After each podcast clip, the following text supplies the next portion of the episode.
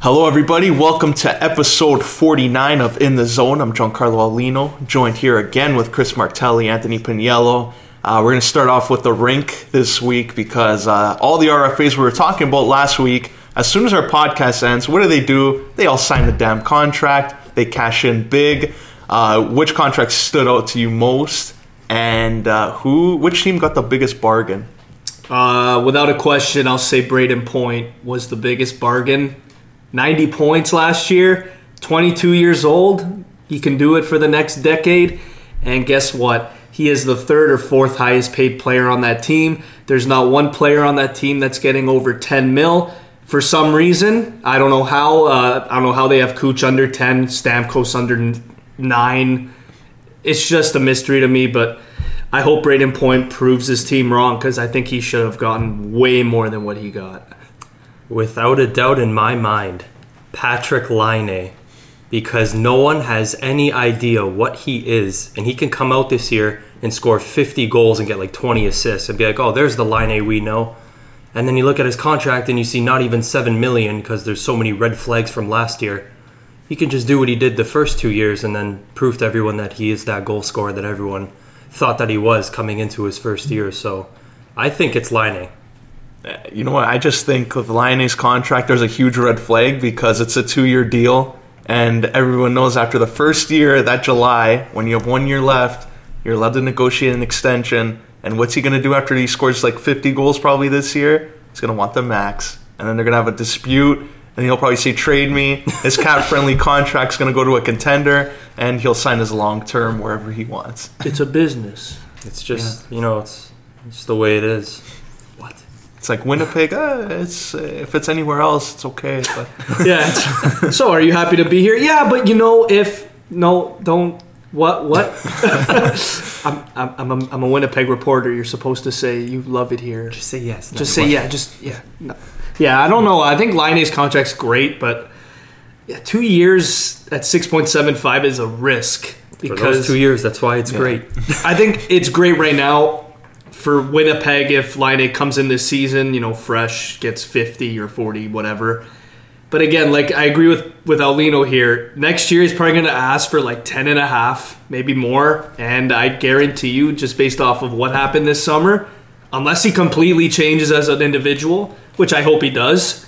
Um, if he doesn't continue to grow as a person, I don't see Cheveldayoff saying, "Yeah, we're going to give you 11 for 8 years. Sorry, man, hit the road." So I don't know. I, I, I really want to say Laine stays because Byfuglien, Trouba, Myers, this team has just crumbled all of a sudden. So they need all the offensive help they need. But Laine is just the biggest question mark going into this season for me.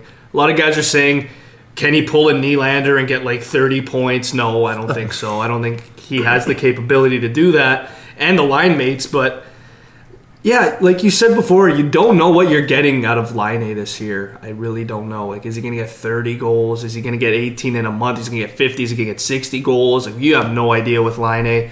So for now, I'll say it's a great deal, but I still think Brayden Points is a little bit better. Just he's the center. He like if Stamkos goes down injury, we all know that Brayden Point can bring 90 points that two way game. He's even he's such a great leader too. Brayden Point, he captained Team Canada, so I'm still gonna stick with Brayden being the the bargain deal there. I like it. I like even Tkachuk's deal. Nice and uh, under the cap of what I thought he would be getting. I, I feel like when that contract's up too, he's gonna look at Gaudreau and Monahan's, and especially that's gonna be around the end of Gaudreau and Monahan's contract. I think Tkachuk is gonna he's gonna start a trend there in Calgary where it's like, you know what? I'm gonna want around nine and a half and then we'll see what Gaudreau and Monahan want after that. Because I know for sure Tkachuk will not be the most paid when all is said and done between the three, because right now Gaudreau and Monahan have pretty great salaries when you look at it. I think they're out around like six point two five, and I think Giordano's getting just just north of uh, seven. So Tkachuk will be the highest paid player when his contract is up but Gaudreau will follow right after that. So, uh, yeah, I think it's a great contract. But again, the three-year term to me, head scratcher. I don't really know what to think with this. I think Tkachuk, though, in today's NHL, is one of the more unique players. So yeah. even if he were to request like nine and a half, ten mil, I wouldn't be, I wouldn't shut him down right away because he does certain things that other players in the league, like it's kind of gone from today's NHL, and Tkachuk can provide that. So, if you told me he would be like top out of all the RFAs, like he's top three highest paid players out of that group, I would probably agree with that. I'd say I understand that. Yeah, I mean, it's tough too. But again, when I when I talk about Matt Tkachuk, it's just bad timing for Calgary's G. Like in five years, they're gonna have the same problem the Leafs have just had. Like Gaudreau's gonna be up, Monahan's gonna be up. If Bennett picks up his game, I hope, and then you even have Tkachuk, so they're gonna be in cap hell too. And Tkachuk is going to have to start the trend there in three years. He's going to have to be like, listen, I am an, I'm a unique player. I hit. I get a lot of penalty minutes. I aggravate the other team's goalie, which uh, no one really does anymore. The last person I remember to do that consistently was Sean Avery. He's not in the league anymore. So I do agree with Piniello. He's very unique, but he's going to need to, he's going to ask a lot of money, and that's just what's going to happen. And um, I do believe that this guy is a long term guy. I still don't understand why three years. Like, I don't know what the deal was going into that meeting. It's like, do we see you as a three year cup leading guy, or do we see you as like an eight year franchise chugging? Like, you know, like, do people see him as a Landeskog? As like, you could be a captain of your franchise and a, like one of the best wingers in the league, or do you see him as like a temporary fit. Like, oh yeah, we'll sign Tkachuk to three years. We'll win a cup now and then bye. I, uh, I actually I see him exactly as a Landeskog. Yeah. just a little bit more skill because he does play at a pretty high pace. it's just the, the three year deals for me are just. I feel like the GMs are just in emergency mode and they really had no idea what to expect. So, I guess in three years' time, we're gonna have to see what they uh, what they think. Should they look at like a, a cap relief for certain teams? Because it almost seems unfair that you do everything properly, you draft and develop, and then when the time comes, you have to let half the guys go because you can't afford them. I, I guess that's the case because the league is getting younger, and if you're shit for four years in a row and you draft unreal players every year, yeah, one of the one of the four is definitely gonna have to go. So yeah, I do agree with that. I think like look what happened, Line A Ranton or uh, Line A Connor last year. We, we saw Tavares, Matthews, and then we had Matthews, Marner. We even had Nylander. Rielly is going to be coming up soon.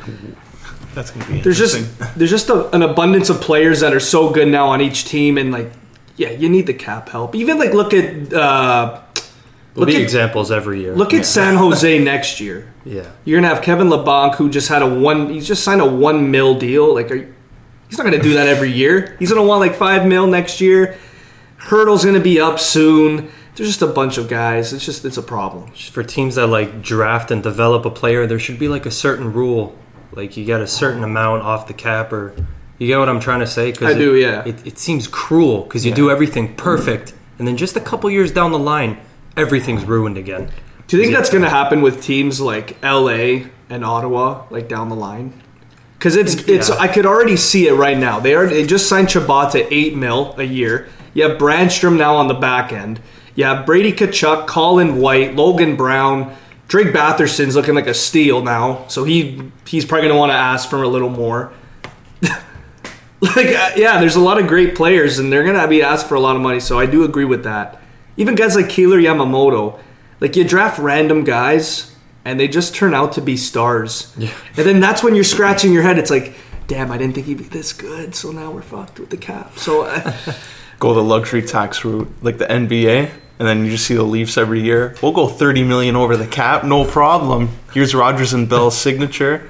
Give us uh, whoever we want, and then they go that route. But I don't think the NHL wants to do that. Like if you think about it, the top five teams going into this year are have all been in cap hell, or will be in cap hell. You have Tampa Bay, the Leafs, the Bruins are. If it wasn't for McAvoy not playing, they would be in cap hell. Torey Krug is a UFA next year. Don't expect him to sign. I'm sorry. I don't see that fit happening. I don't see where the money's going to come from. So that's my opinion. You also have to sign Jake DeBrusk next year. So they're Florida. They have a lot of guys coming up. What if Borgstrom pans out? What if Tippett pans out? You go Barkov's on a team friendly deal as well. So, Yeah, and and again, you look at Vegas. They just became an expansion team. Mark Stone, Carlson, all these guys. Eventually, you're you're scratching the surface. How much salary cap room do you think they have? In Vegas, Yeah, right now. not a lot. Exactly. They they've been in the league two years and they already have star-studded players and they have a heated rivalry with San Jose. And like this team is, they're very weird. They're already right there with everyone else. That's why we do need, I think, a cap crunch. I think you need some sort of leverage. Maybe with the tax, you could put it towards the salary cap, but it is going up every year. But I don't think Bettman understands how quickly this game is elevating. Like, like the players that are coming into this league are just dominating at a pace that we've never. Like we're talking about Elias Pettersson last year getting like 70 points as a rookie. Two years ago, we saw the same thing with Matt Barzelli. Barely made the team at a training camp, and then he plays the full season, and he has more points than John Tavares. So it's like, what? Like, wh- wh- when do we expect the rookies to start slowing down? You if we uh, do, You mentioned Ottawa before and all of those nice prospects and young players they have. They're a lock for last place. And they have all of those guys that they have to sign. So when you see that situation, yeah, it really is a problem. Yeah, so that's that's basically my takeaway for this is like the RFAs they're getting more expensive because they're just flat out better at an age where you never thought they would be this good. Like Brayden Point, 23 years old, he's playing like a 30-year-old pro. He's basically playing like a Bergeron 3 4 years ago now. So I really have that's all I really have to say about that. But other than that, I just want to talk about the Thomas Chabot extension cuz uh I don't think enough teams do this. Do you agree? Yeah, Like- you don't see that too often. When Like- that came up, what? what? Chabot and Keller, I hope this starts a trend because GMs like to wait the last second to sign someone. But when you see a franchise player right in front of your eyes, you want to sign them as soon as possible. So I applaud Arizona and Ottawa for doing that because Chabot and Keller are absolute studs for me. I think, yeah, I think teams should be doing this a little bit more often. Get it out of the way. Just get it out of the way. But then if they get too comfortable Uh-oh. when they see they have eight years, then that becomes a problem. I mean, yeah, if that if if attitude is definitely if you sign an eight year deal and you turn into an Alex Semin and you don't Yeah. want to play anymore, then that's on your conscience. That's on you. But uh, like, look at look at the Islanders this year. This is Barzal's last year of his contract. I, w- I actually expected him to sign before the season started. I expected an extension, but I guess it has not worked out yet. What do you think he wants? Like pretty similar money to what everyone else is getting. Oh, I think he's gonna want more than what Point got. Yeah, he's going to want ten. At least like at least like nine. Well, I think mil, man. Tampa's a little bit different just because everyone's kind of making a little bit less because of the situation over there. But didn't the Islanders just extend Jordan Eberle? Oh, And then they re-signed Anders Lee to long deals. seven mil. So you look at their setup and you think, yeah, Barzal would easily sign with the Islanders, and that's the future there. But even they're in like some, they're in a few bad situations over there. Yeah, they they have bad contracts. Ladd, Komarov. The Eberle one is very weird to me. yeah. I don't know why they coming- extended. Is that five point eight?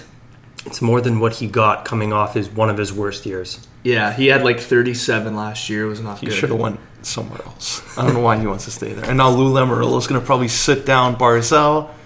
Barzal's going to want 10. He's going to try and work him down to 3. And I think they'll settle at 6. also, before we completely forget, we forgot that this happened after the pod went off air. Justin Faulk got traded Oh, to yeah. the St. Louis Blues, and then they extended him for seven long years. Do you agree with this move? Because he's already twenty seven years old. I like it. He's Yeah. 27. He'll be 34. No, actually 35 at the end of it because he's still, I think, another year left. So this year he's not going to be really making too much. Really kicks in next year, the big contract, but he's a great fit. I thought Shattenkirk, uh, he's an, obviously an upgrade of him when they had him and Pietrangelo. So now they have Pietrangelo, Faulk. Then you have uh, Parayko slot down, Bouwmeester. Good little team over there. I'm not sure because I look at their defense and I see Pietrangelo, Parayko, and Dunn, who, in my opinion, are all better than Justin Faulk and should all be making more than him at some point. And the type of guy that Justin Faulk is, he's very similar to like a Jake Gardiner. So I think he's gonna have St. Louis Blues fans are gonna have fits on certain nights with him But he is a good player, and for the time being, what did you say? He was 27 years old. Do you like the contract though? Six point five. I think it's too much. Yeah. I think he's a good player, and he's a nice top four D. I think six and a half is too much though for him. They also have Carl, Carl Gunnarsson. Yeah, Almost scored in the finals, didn't he? Yeah, two point nine million right there. I just, I just, yeah, I agree with Pinello. I think I'm on more of the fence where I don't understand why they signed him seven years when you know you have Vince Dunn, you have Pietrangelo, you have a couple others that are just a little bit better and even younger than Faulk. So I don't know if this is just to be like a secondary offensive role. I guess now this means Parayko's offensive role is basically diminished. It's gone almost because he was scratching to get even 40 points per Ryko on like a top power play role, so now that's gone. You have Vince Dunn moving up, Pietrangelo, you know, Vince. I think Vince Dunn could easily get 45 points. I think he's finally emerged as that top four defenseman, maybe even top pairing defenseman in, in St. Louis. But yeah, the money for six and a half for what you're getting out of Justin Faulk, I, I don't like it at all. they can trade Jake Allen. This whole trade will look amazing. but I just think Allen's contract that four or five million that he has is gonna put them in cap hell. They'll have to make some tough decisions later. I just think they have a tough decision here to make. If he's making 6.5, you might have to put Justin Faulk on the top power play. If you're paying him all that money, I would I guess I would just do it for the time being and then Vince Dunn could I guess take the secondary offensive role because he is you know, he is a little more green, he's a little younger. But I still think that this guy uh, he needs uh, he needs another team. I don't like him on St. Louis, Justin Faulk. I when I saw the trade, I'm like, I don't know where I have this guy in the lineup. Like, is this guy like the? Is he with Parayko? Is he with Edmundson on the fifth, like on the last pairing? I have no idea where Justin Faulk is. Don't put him with Pietrangelo, please don't, because I think that's an absolute disaster. Player comparable, Jake Gardiner, just like what Pinello said. It's gonna be it, for me. It's a head scratcher, but I guess we're gonna have to wait and see because he does have a cannon. Yeah. I think it's more for like depth. Like they want to be like they're looking at Nashville, all the defenders they have, trying to just shore up the D, and then they already have their forward group. They have Tarasenko long term, so I think with their score already there, they're just trying to do some things. and they got Bozak's contract, that pretty big deal there. Schenn, Schwartz. Think right now they're seeing okay, let's deal with it for now, and then in the future we'll cross that bridge when we get to it. When you have to get rid of everyone. Actually, before we go, one more D I want to talk about. He also got an extension. I don't know if it's worth it. This one's actually pretty bad for me. It's baffling too because they actually have a terrible contract on the back end. Jared Spurgeon. He signed a seven year deal. He's 29 now. Seven year deal at 7.575 with Minnesota. What are your thoughts on that? Because they already have a horrendous contract with Ryan Suter on the back end. Uh, a part of me is not surprised just because I know how much they love Spurgeon. Uh, they view him and Suter as like that top, that undisputed top pairing, and no one's going to touch it over there. But um, the term is a little longer than I thought because he is 29 years old. I'm guessing he wants to retire there off after that year. But seven mil a year, honestly, I Almost eight. almost eight. I think it's a little because like I'm trying to reach here because I like Spurgeon a lot and I want to say that he's worth it, but I think it's just a little too out of his uh, his skill set.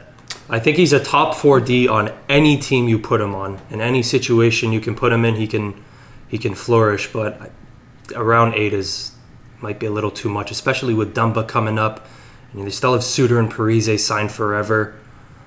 Yeah, I mean, I understand because he's coming off a 43 point year, the best of his career, but like before this, his cap it was 5.1.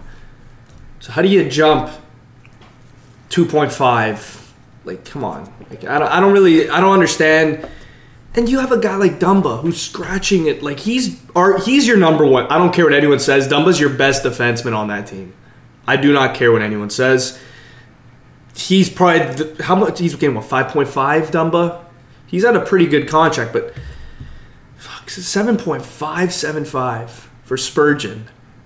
I don't know about that. I was, I was telling you before. He's a uh, player though. I don't know yeah. much about him. So I'm looking at it and it's like his offensive game to me has never been consistent. but his defensive game, I guess, is solid. You would say it's solid.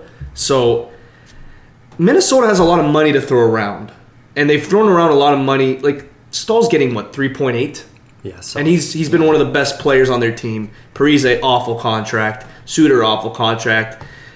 Dubnyk's contract is kind of like okay for now, but he's like 33 now. He's getting older. Minnesota's in what what what state is Minnesota in? I was just gonna say, like we were saying like a week ago. Are they wild card? I don't think they are, but like they're one of those teams. Like if they made it, you wouldn't be surprised. But if they missed the playoffs, you'd say okay. Like they're just kind Just of in there. limbo, right? Like Yeah. fucking, I viewed Carolina like that for the last ten years, and they never made the playoffs. And I'm like, yeah, okay. And then they squeaked in this year, and I'm like, oh yeah, I see it. So that uh, Minnesota, they're just another average team to me. But when you kind of look at it long term, if they, you know, they get Dumba locked up, hopefully, and then you have Spurgeon as their one-two, I I think that's a great place to build. Okay, so I'm reading here now that yeah, it does look like he wants to retire here because there's a full new, no movement clause for the seven years.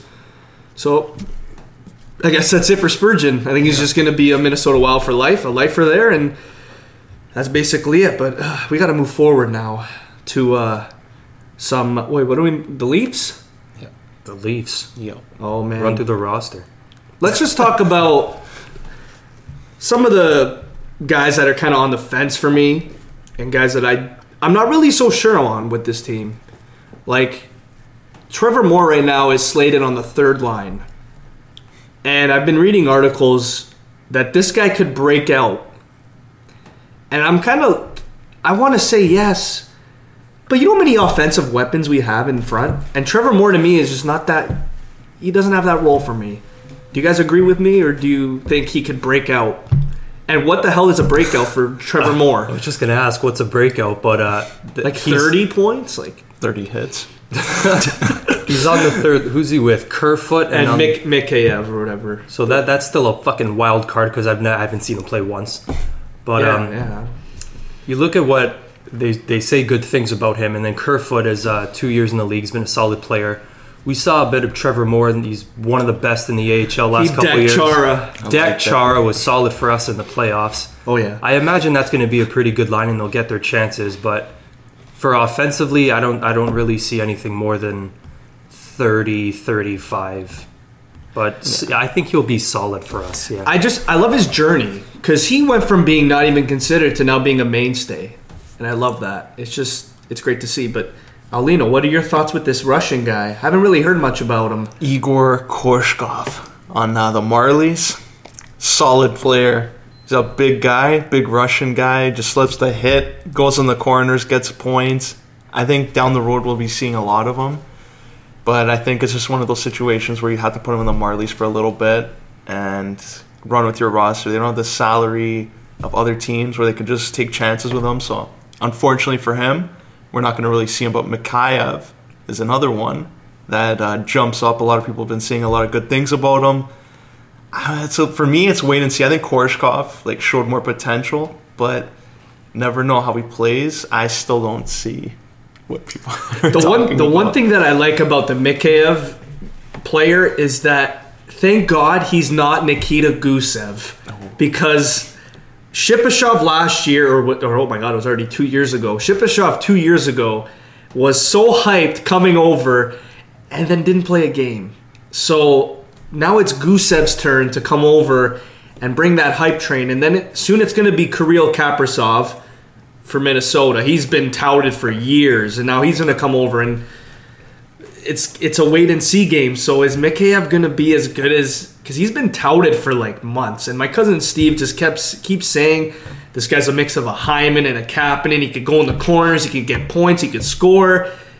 I just don't know what to expect from him. But another guy that I want to talk about, he just made the team, is Dmytro Timashov. I like him. Is he a mainstay, or is he gonna potentially get called down after?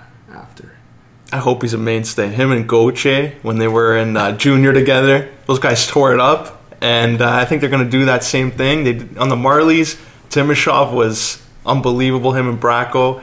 Uh, now with Gauthier again on the Leafs, that chemistry. works some magic. You got Spezza there too, slowing everything Oh down. I think this is going to be a great fourth line for them.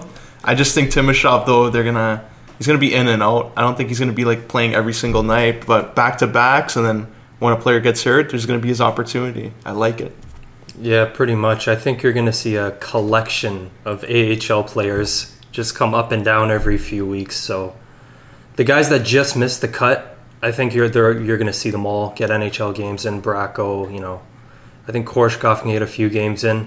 For I just want to say about Korshkov in the KHL, they do not play teenagers at all, unless you're like really hot shit. So the fact that he can go in the AHL and get top six minutes and actually play on a nightly basis will be amazing for him.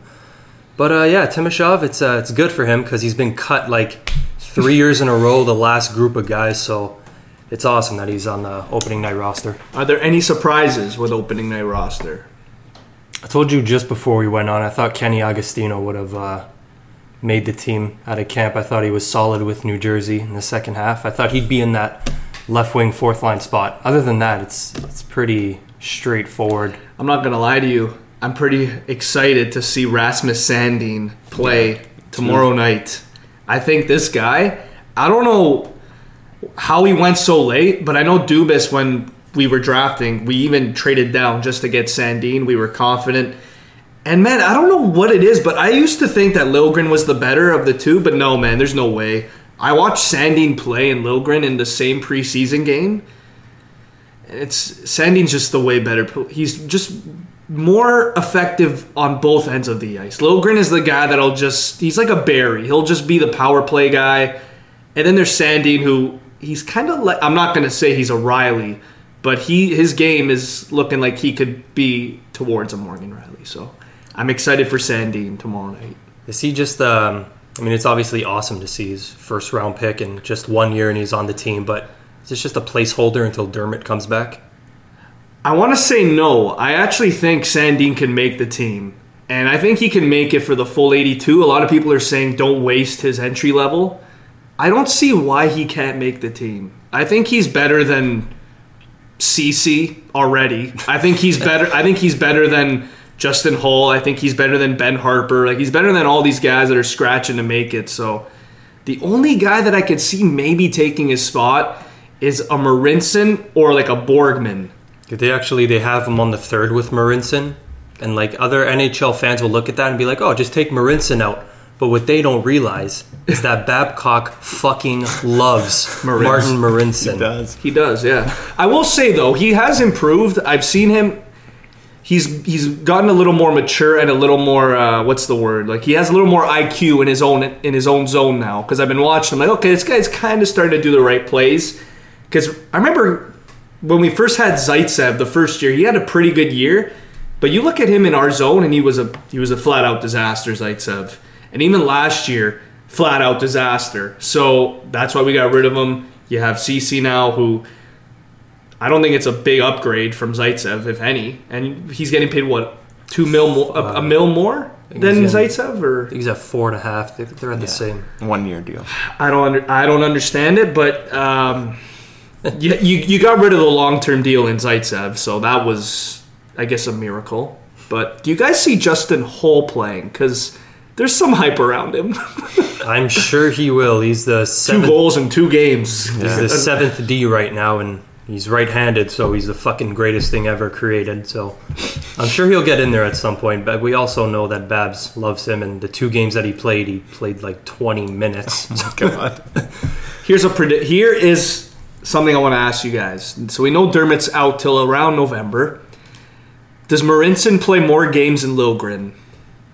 Yeah. yeah. Yeah.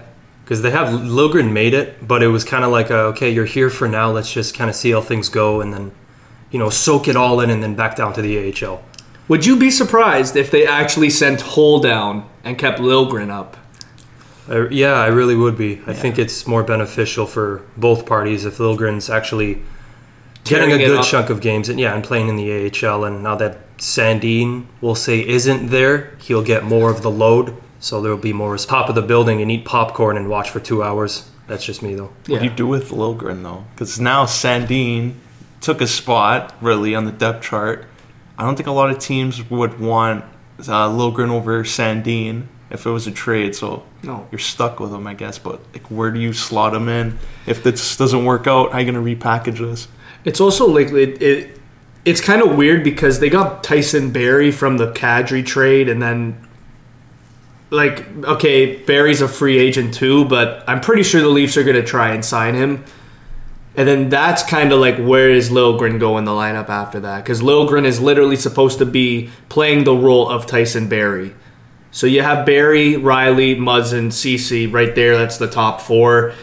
I don't see that change. Well, Ceci's probably going to walk next year. I want to, I want to hope that he's not on the team. So maybe Liljegren plays next year with uh, with Muzzin, or you have Sandin take more of an offensive approach next year. But yeah, I agree with you. I don't know if uh, I don't know if a lot of teams uh, are kicking the door for Liljegren right now. I think that's a good thing. It is. I'd want to hold on to him, let him see what he can do in the AHL for a full year. Uh, he's finally back to good health because even last year he was he was still rocked from the summer before. But um, how how old is he now? He just turned twenty. Uh, twenty one. I want to say. So like these are good problems to have. You can have Tyson Barrie and Morgan Rielly, and then you can have Liljegren force his way in and then come up with a solution then. But for now, having top minutes in the AHL for me, that's exactly where I pictured Liljegren this year. Yeah. Uh, another thing I want to talk about quick, like relating back to the Sandin Liljegren. Do you think this there's a similar problem in Philly? Because they have a lot of D, a lot. Like you have Sanheim, you have Philippe Myers, who's now healthy and is gonna play. You have Hagg, you have Morin, you have Provorov, and the Ghost. So you have six young, promising D.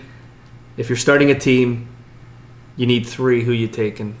Provorov, Ghost, Yeah. we'll see, but Provorov, Sanheim, Yeah. and uh, m- maybe Ghost, just because he's the biggest name there. I would take Hagg. You're a you're Yeah, an old you're a school truck- guy. I, I Truculent like guy, I like yeah. that truculence because you need if you have too many guys like puck movers like Ghost isn't throwing his body around. No. Not at all. He's gonna get a his lot of role, no. assists. I think Provorov could be more of the complete guy, but Sanheim, he is a, he has a lot of potential. That's why I would take him over Ghost. I think long Morin. term. That, my opinion, I I think Morin is a scrub. I don't think he's that good. Yeah, I, I wouldn't take him. I don't know if I For me, hopes. it's it's Provorov, and then like I don't care after that because Provorov's like the fucking clear standout there, and then it probably takes Sanheim second. I don't. I don't even know what to say about Provorov. Don't look at his fucking thirty points last year and think you know the, how the next fifteen years are gonna go. No, I'm saying I'm saying he's great, but like, I think Sanheim is right there with Provorov. I think he's right there with him. He's proven it last year, and I don't know. Provorov is going to be more of a leader. He's obviously going to play what 25 a night. Yeah. So he's the most important player on the team, but Provorov to me, uh, I don't know what his role is. I don't know what it's going to be. Is he going to take a jump like Morgan Rielly did, go from 30 to 70? No. But is he going to go from 30 to 55? It's a possibility. I have no idea. But Sanheim, to me could get 45 every year consistently because he had 39 in like 73. So with like zero special unit time. so there it is. That's that's our spiel on D, and uh, hopefully the Leafs kill the Sens tomorrow night oh, because they will. Because their starting night lineup looks laughable. I'm sorry. Should never count anyone out though. Do we see a captain revealed when they do the player introductions? Ah, this is where we're transitioning into. I will say yes. They're gonna name a captain, and he's from Toronto, Ontario. John Tavares is going to be your captain. I'm I will, sorry. uh, I'll I'll say no. They just troll everyone. just roll with the three A's. No. If they must name one though, Korshkov. I'll tell you Morgan who. Rielly. I'll tell you who it won't be, and it won't be that American centerman, No, No. and it's not going to be the kid from Toronto. Morgan. it's going to be Morgan. I hope it's Morgan That'd cool, yeah. I'd like to see that. I think it's I, I think it's still Austin. I think they're gonna troll everyone, be like, yeah, you know that that boxer thing, you know, Yeah. the new that was just whatever. And also, like, Kuznetsov did cocaine Yeah, and it was cares? fine. Like it's okay. Don't worry. You're a kid. You make mistakes. you Here's the pulled your pants Things down. happen. It's all good. I pulled my pants down this morning. We all do it. He's like, how old is he? Oh, 20. Eh, it's all good. Don't worry. If he was 35, okay, then we'd have some problems, but whatever. Water under the bridge. See, here's the thing. If he's the captain, I'm not worried of him leaving. If he's not the captain, I'm a little worried. I'm just a little worried. There's always going to be that speculation because, oh, well, what if Matthews was captain? Then he would have stayed.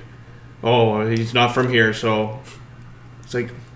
I still think you know what they're going to do. They're going to announce the team. Uh, then they're going to go from Toronto, Ontario. Your captain, John Tavares. They'll have them all they're- at center, and then when their players are all announced, there's your captain, and whoever takes off their jersey, then they're revealing a C on it.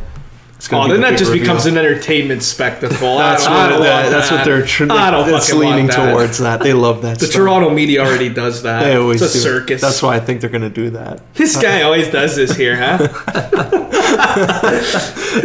you saying it's my fault? This guy's an idiot. This guy's an idiot. It's always this guy over here.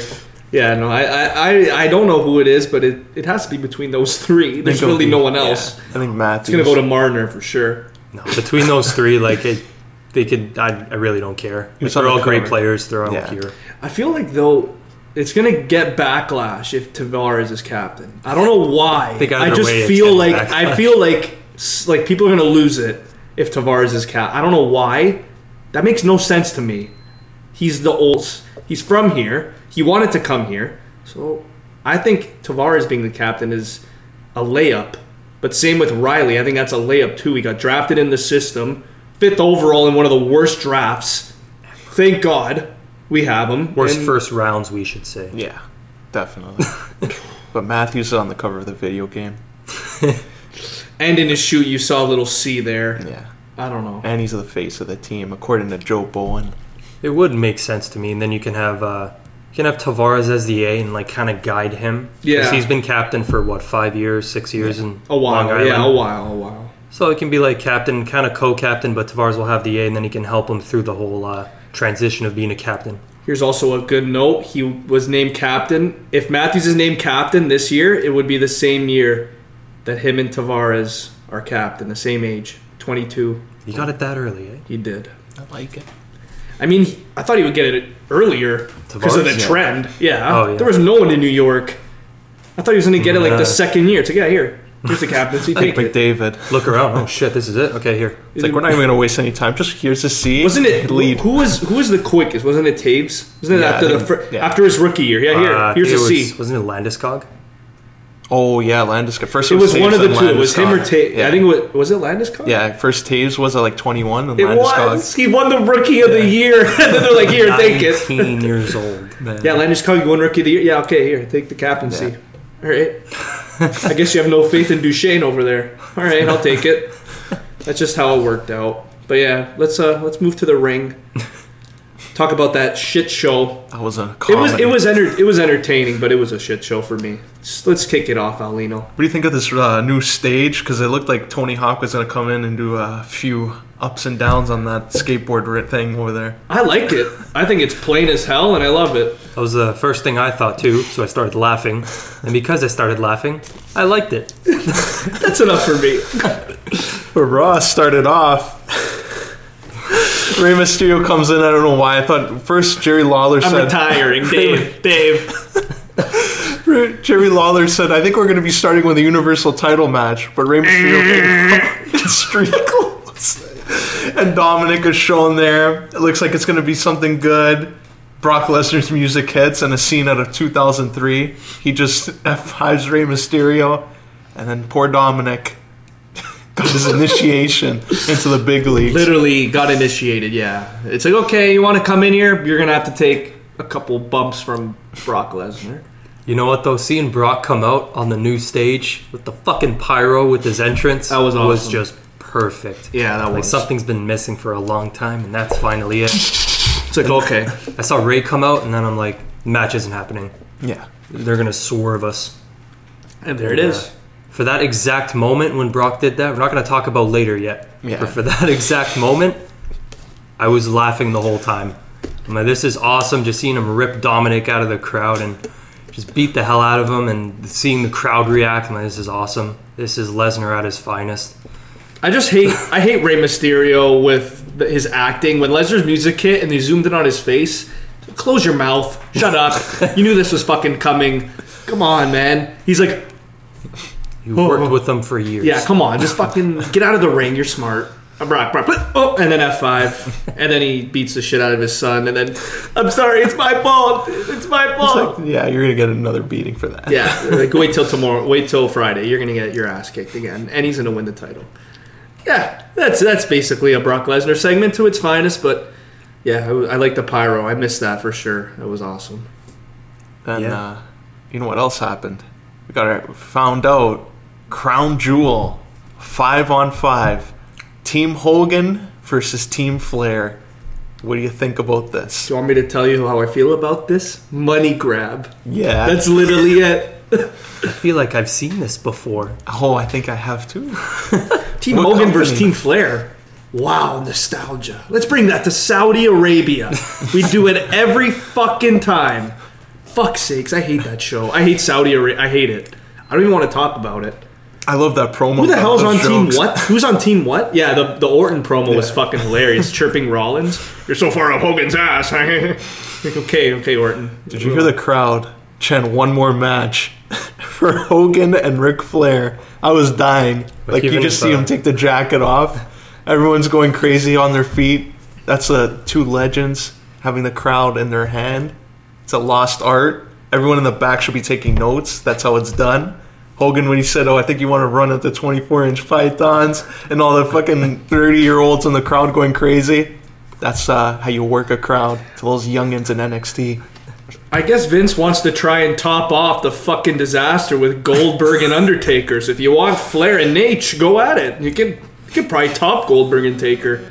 If that match thought- sucked. That was awful. If you thought that one was bad, Hogan and Flair would be the icing on the cake. It would. It would. It gets to hook the crowd. It's awesome when they come back and do all that, but fucking don't ever put your tights back on ever again. That's it. Who do you want to see on like their teams? Because I have one uh, thing that would be interesting. On Hogan's team, you put the Undertaker, and on Ric Flair's team, his buddy Sting and WCW. They got the pass that Flair passed the torch to Sting. Hogan passed it to Undertaker. They lead the teams, represent them. They don't have to have a one-on-one match. Have a little spot or two. What would you think of legends being included on the team? Uh, I don't like it at all, but if it has to be done, it would be there at Crown Jewel. So uh, you already have a legend in Orton there, and Orton being with Ric Flair, I think, is the perfect like passing the torch. I don't think you need Sting there. I think Orton's the guy for that. And I don't want to see Undertaker anymore, but I know that we're gonna see him, so I'm just gonna accept the fact that he's gonna be on in this probably in this tag match and probably get the pinfall. So good for this fucking five on five match. I think for this exact event, I will expect anything. So Just please don't put Goldberg in this damn match, please God. I was just don't gonna wanna say see if that. Goldberg comes out with Taker and Sting and all those fucks, I'd say yeah, this this would be the one time a year to do this. But what I really want to see is Randy Orton RKOing Hulk Hogan on a car backstage, and that would just make everything come full circle. And I'm good with that. Yeah, I hope Orton wins this match first team, and then RKO's Ric Flair and Hogan, and then that's it. And the segment give him a push after that, uh, wherever Brandy's on. But I just hope Seth Rollins doesn't win this and turn into a cringy celebration with Hogan. They're both doing the pose. I don't want to see I that. saw that on stage. Yeah. Who was he with? Him and uh, the guy on the other side doing the Hogan pose. Oh, and Jimmy Hart. Or no, it was. It was another wrestler. Was it Rusev? Oh, yeah, it was Rusev. New American citizen. They're just standing Rusev. there. I'm like, this is a random trio. It's So now it makes sense. But yeah, we'll talk about that later on in the night. Um, what else was there? Oh, Lacey Evans and Natalya. Eight Great plus. match. Pinello. Out of 10. That was. uh, not more than four, but I see them and I'm like, I don't want to see Maddie anymore. we kind of know what we're expecting, but I see them and I, I go into like coach mode. I'm like, okay, you guys got this. Let's better than last week. Come on. And then it's worse. And then I'm watching and I'm like, fuck, man. Like, they would both be good and like with different people if they tried something new, but they keep coming back with Lacey versus Natalya, and it just progressively gets worse. And I don't know what to say with these two together anymore. I think it's time for something new. I think it is too. I think Lacey needs to go down to NXT, and I think Natalya needs to kind of just take a break for a bit. Do the Finn Balor route. Yeah, Take just- three just- months off. Well, Naomi's doing that right now, so I don't know if she can. It's been a while since we've seen her. Yeah, I think she said she needed a break, and it's been like three months. So, well, good for Naomi, I guess. I just want to see one of them go to the tag division, maybe build something there, but not looking promising with that botched ending when they said her hand, she got the tights. She doesn't have any tights, but She's got nothing. hands right there. That was a clean finish. You know what I hate the most about this Raw? They had the OC versus the Viking Raiders in a pretty good match, No build. and then you have the O. Then you have Heavy Machinery for some reason have the title shot and lose to Roode and Ziggler. So this whole tag division is shot for me right now. I I hope when you know this was the premiere. I hope maybe in a month or two they just completely revamp the tag division again. Maybe have the undisputed era come up at some because man, like this tag division is just not cutting it for me at all. Why are the OC and the Viking Raiders having consistent matches on Raw, but it's for dick all? It's for nothing. I don't understand that. The OC was one of the hottest acts about a month ago. You have a fucking shirt to prove it, and now nothing. So I'm happy for Bobby Roode out of all of the guys that are getting this spot. But again, Bobby Roode is not a tag team wrestler. He was in TNA, Beer Money, but now he doesn't have that chemistry. I still think he needs a singles fucking title. Other than the US one that he had a very short reign, I think he needs an intercontinental title. Bobby Roode. Yeah. Uh, I have mixed opinions on that. Because, like, yeah, the Viking Raiders and OC will obviously be good. It was last week when they did it, when the Viking Raiders got the win. It was like a, oh, okay, they're not they're not squashing people. They're here to stay. They just beat the OC. So when they did it again this week, and the Viking Raiders won again, I was kind of like, what was the point of that? It kind of you didn't really move forward, and you kind of just shit on the OC a little bit more. But uh, for I like heavy machinery. I don't ever think they're gonna be like ten time tag champs and run the show and cutting promos and like of that intensity one day, but I think they're solid. They do their job. They can hook the crowd no problem. And when you have Dolphin Roode, who I think they've been building some pretty good chemistry the last few weeks, they come off very intense, and that's really all you need. Um, the match was solid. I thought it was like if you can have a tag team match on a show like that every week consistently, I think you're fine. Yeah. Yeah. And then after that, what did we have? We had another incredible botched short match. No storyline going forward, just Cedric Alexander and AJ for their millionth time. Four minutes. Holy shit, man. Eh. This match was awful.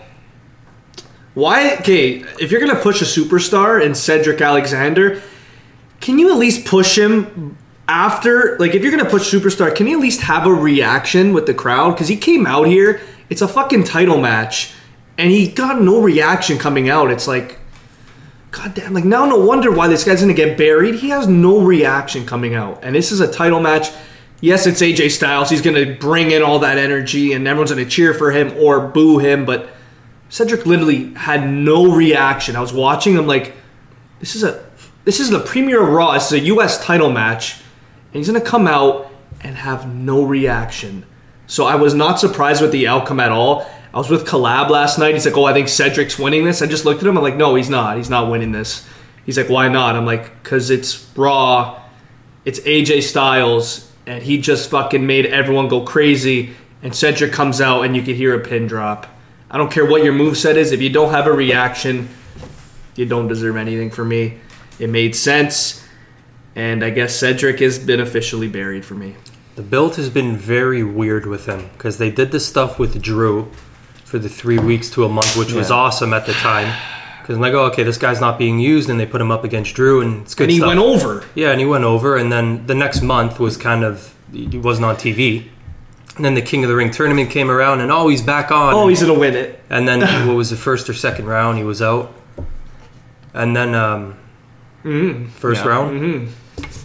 Now he's back with this stuff with Styles. I'm like, it started off well, and then it went down a fucking cliff, and then you tried to get back up, and then right back down again. It's kind of weird. I, I don't know what they're trying to do with him. There's just certain guys you don't push against super certain superstars, and AJ is one of them. You can't push a new guy against AJ unless AJ is willing to be like, yeah, okay, I'll take the pinfall, but.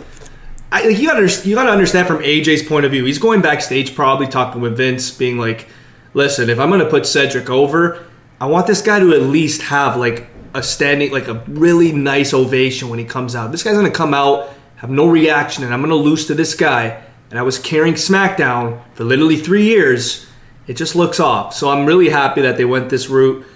Uh, I know that Cedric, you know, coming from 205, it's kind of hard. You know, you have guys like Buddy Murphy, Ali getting way more ovation. People care way more about those characters than Cedric. Cedric has really tried. I like that. But at the end of the day, if you're not going to have a reaction, you don't deserve a belt. And so I hope like he gets a character. I know that's been a trend where you have cruiserweights coming up and they literally don't have a character. That's why the show is done completely because there was no character development. I hope that Triple H now in NXT can kind of make some sort of character with Tony Nese, and you could have, or not Tony Nese, of uh, Drew Gulak, and you could start some special stuff there. But for now, Cedric to me has to be put on the back burner, and it's crazy to think that because he just beat Drew McIntyre in a program. It's shit to say, but it does happen. So it was a botch fest, but I'm happy that that feud is kind of. I hope it's done. Yeah. I really hope it is. There's also another short match: Ricochet Cesaro. That that match that match together. that match took me. It kind of took me off guard because Ricochet has been one of the top guys, and then all of a sudden you come out here. Even Cesaro, he's been featured every single week, and why shouldn't they? They're one of the best. But yeah, this was a short Way match. short, yeah. Just felt off. Um, I really hope this is not a program for the future. I mean, I hope it is, but you need to have some storyline. There's really been nothing for Ricochet ever since the AJ feud. I'm starting to see a trend with AJ Styles. He's beating all these guys, and then these guys are literally going nowhere after that. Ricochet and Cedric, nowhere. So, whoever steps up next against AJ, whether that be the Miz, whether that be someone else, I hope uh, I hope something ends up happening. But I think it might be the Miz. If you think about it, who would you who would be the next guy to face AJ Styles? Someone who's similar to Cedric and Ricochet. Because you said there's a theme going on there, so Apollo Crews. No, come on. I think AJ ends up being drafted to SmackDown, Shinsuke to Raw, and that's how they, whoever's there, they go after each belt. I feel like you shouldn't separate the club. Don't separate the club. fucking it worked so well last time. they did it three years ago or whatever. Yeah, I don't know. It's tough, uh, but yeah, the Ricochet Cesaro was a head scratcher for me. It's like these two guys are the best wrestlers, pro- one of the best wrestlers in WWE, and you put them in a five minute match. I guess that's just timing. What they had to do with Flair and Hogan and with Brock, I guess. Started uh what it started through a backstage segment. Yeah. I hate when they do weird, that. It's yeah. over nothing. Like, oh, you were talking about Rey Mysterio and his kid. How about I take you on in the ring? Like, okay, what the hell do you have to do with Rey Mysterio? Go back in line. It was yeah, it was really thrown together last second, and I think when they first changed Cesaro's theme, they put him up against Ricochet as he uh, was coming up from NXT, and we're like, this is awesome, these two together, and then they did it like another three weeks in a row, and we're like, okay, start saving it now, like they can work magic and all that, but you don't want to show this on free TV every week, and yeah, this one was a head scratcher. Five minutes, they got no time. It was kind of sloppy, and No time at all. yeah, but maybe forget about this one. Yeah. Because uh, also, before the main event, when we found out Rusev was going to challenge Seth Rollins after Rey got taken out, I guess, there was a limo that came out backstage. And I looked at Twitter. Everybody thought it was CM Punk. They were convinced it was CM Punk. That oh my god, it's 10:40 p.m. Who would come out at this hour? It has to be CM Punk or John Morrison. But I don't know. A lot of people more CM Punk. This match happens. Okay, I guess both guys getting in their stuff. Rusev, but I don't know what they were doing with him. He saved Rollins, gets his match. All of a sudden, Bobby Lashley's music hits. Orton and Baron Corbin are just standing on the stage, lost out of their mind, don't know what the hell's going on. He's pointing towards the ramp, nothing's happening. Rusev stares, Lana's music hits.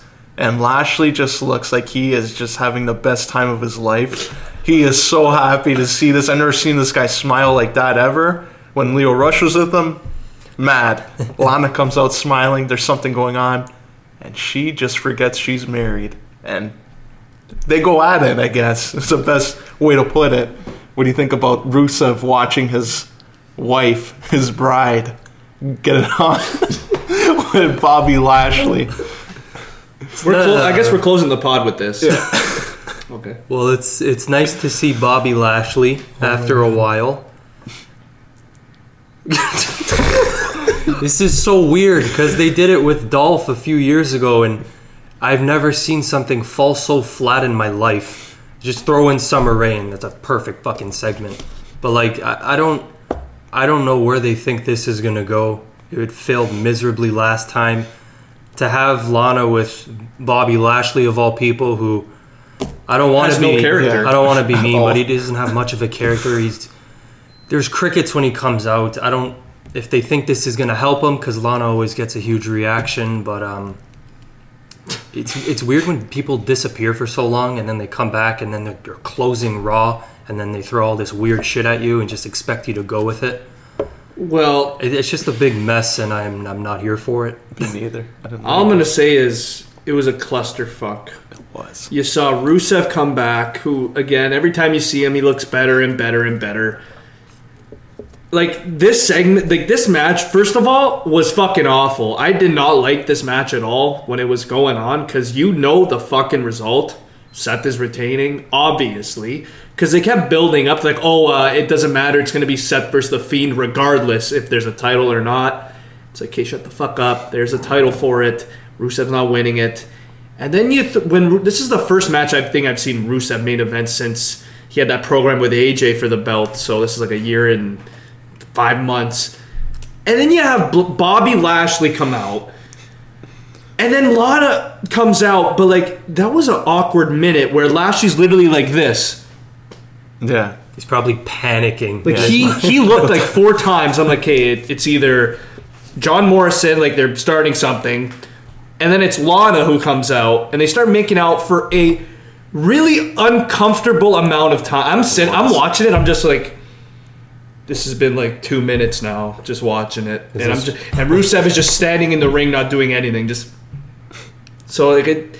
Seth's involvement was weird. Um, the Fiend coming out at the end.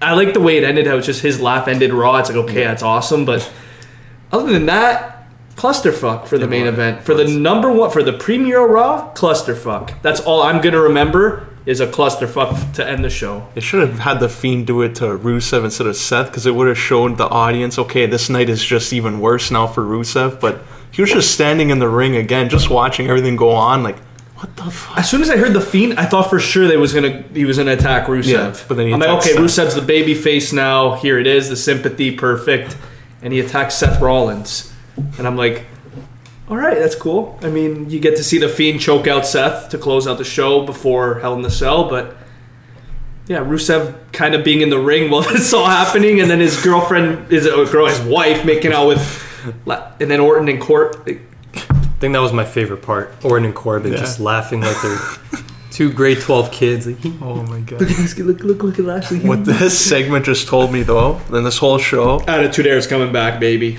oh yeah, Bra and panties matches are coming back. it just told me that Raw is clearly not the one A show anymore. No. SmackDown is. They just built SmackDown. That The Rock is going to come back. Brock Lesnar and Kofi. Everything's happening on Friday. They just told me as a person viewing this, okay, I can watch the pyro and all this stupid stuff on Raw, but the A show is going to be on Friday. That's literally yeah. That's literally what they said. did you ever think we'd be there where SmackDown would become the A show? I've been a SmackDown Yeah. guy my whole life. I'm Happy waiting we're for this fucking moment. Yeah. Like, there are always people that are like, oh, I love SmackDown more than Raw because of this and this, but now the actual company is telling you SmackDown is the show. I never thought we would be there.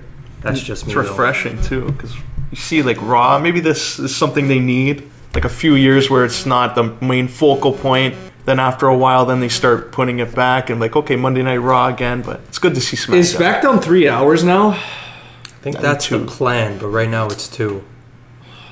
All right. I like two hours though, but this week I don't know how they're gonna get through two hours when you see everything. Brock that's- and yeah. I don't know how the Rock gonna do that either. segment is going to be unless he's not going to be out for five minutes. The amount of money they're probably paying him to be there, I don't think it'll be a five minute segment. the segment. final half an hour. Yeah, like I would devote a lot of time to that. I think uh, Goldberg's going to be there, uh, so you know if someone's getting speared, maybe Dolph and Bobby Roode, because what a way to build up your young promising talent who are champs. Uh, a lot of old guys coming back, but what are you expecting on Friday Night SmackDown? I'm expecting Brock Lesnar to win the WWE title. That is literally it. That's all I'm expecting. and The Rock for some one-liners. But yeah, I think similar to the Raw reunion show, but how they wanted that to play out. Do you think the Brock match is going to be like a long one? I don't see it being long at all. Do you think the Rock Just based would- off of what they Yeah. did last night with Brock Lesnar and like Heyman's backstage segment, I just feel like it's it's it's going to be like a five minute match, man. It's not going to be long. I think similar to the matches he's put on with the other smaller guys, because Brock really likes working those matches. So Kofi will go on like a rush of offense, And then, and then you'll see Brock kill him at some point. But I think it should be fun those two together. It'll it's new. Would you be opposed if The Rock helped Kofi win and it leads to a Rock versus Brock 2 down the road? I was thinking that I would have the New Day come out and help Kofi win, and like you don't signal a heel turn, but you actually have fans feel sorry for Brock. Kind of like I feel like if I'm doing the show, I'm having Kofi come out, and I'm gonna have Brock just fucking kill him for like the first two minutes, and then I would have the New Day come out. Let's say let's say uh, Brock Ger- German suplexes Kofi and he hits the ref. I'd have the New Day come out and I just have them beat the fuck out of Brock Lesnar, and I would just yeah, I would have Double I would have Kofi. I'd have not even a double turn. I would just have Kofi win. Just yeah, well, yeah, it is a double turn, but it's just one of those moments where it's like you need Biggie and Xavier Woods to beat Brock Lesnar. Okay, and that they'll do everything they can to keep the title with the New Day. yeah, there it I like it. Do you think that's enough though to get people to cheer Brock? I don't think against Kofi, like against Seth Rollins, I thought it that was a perfect moment at SummerSlam. Everybody was on board with Brock, especially in my section. Oh my god, yeah. Remember uh, NXT? Seth Rollins' face came up. Yeah. Oh, I'm like, oh, all right, all right. Five There were the people show. drunk in my section jumping up and down when Brock came out. And I thought, okay, someone's gonna fall down these stairs. Something's gonna happen. And he lost to Brock when we Yeah. went. I was like, what the? I, I thought there was going to be a heel turn. That was a moment to do the double turn, but against Kofi, I think it might be a little harder. It will be harder. So that's so why. I, much that's why I do. see them doing it because they just. It's like, oh yeah, we'll take a hat. All right, Kofi, you're turning heel now. So Well, let's strange things have happened this week. We did see Bobby Lashley and Lana and a love Okay, triangle. but think about it. Is it really that far fetched to see the New Day like be heels? possible. They've been heels before, and they've done it tremendously. Started off as heels. Yeah. But So, then Rey Mysterio getting beat up and Dominik getting beat up. I did. I just. I don't see Brock coming in Friday Yeah. and losing. There's just no way it's happening. He's winning. He's gonna win in convincing fashion, and that's a spoiler. Ooh. And that's our podcast for today. Thanks, guys, for watching. Next week is episode 50, and next week we will discuss the Leafs games and probably the Fiend becoming the new champ. Stay tuned, boys.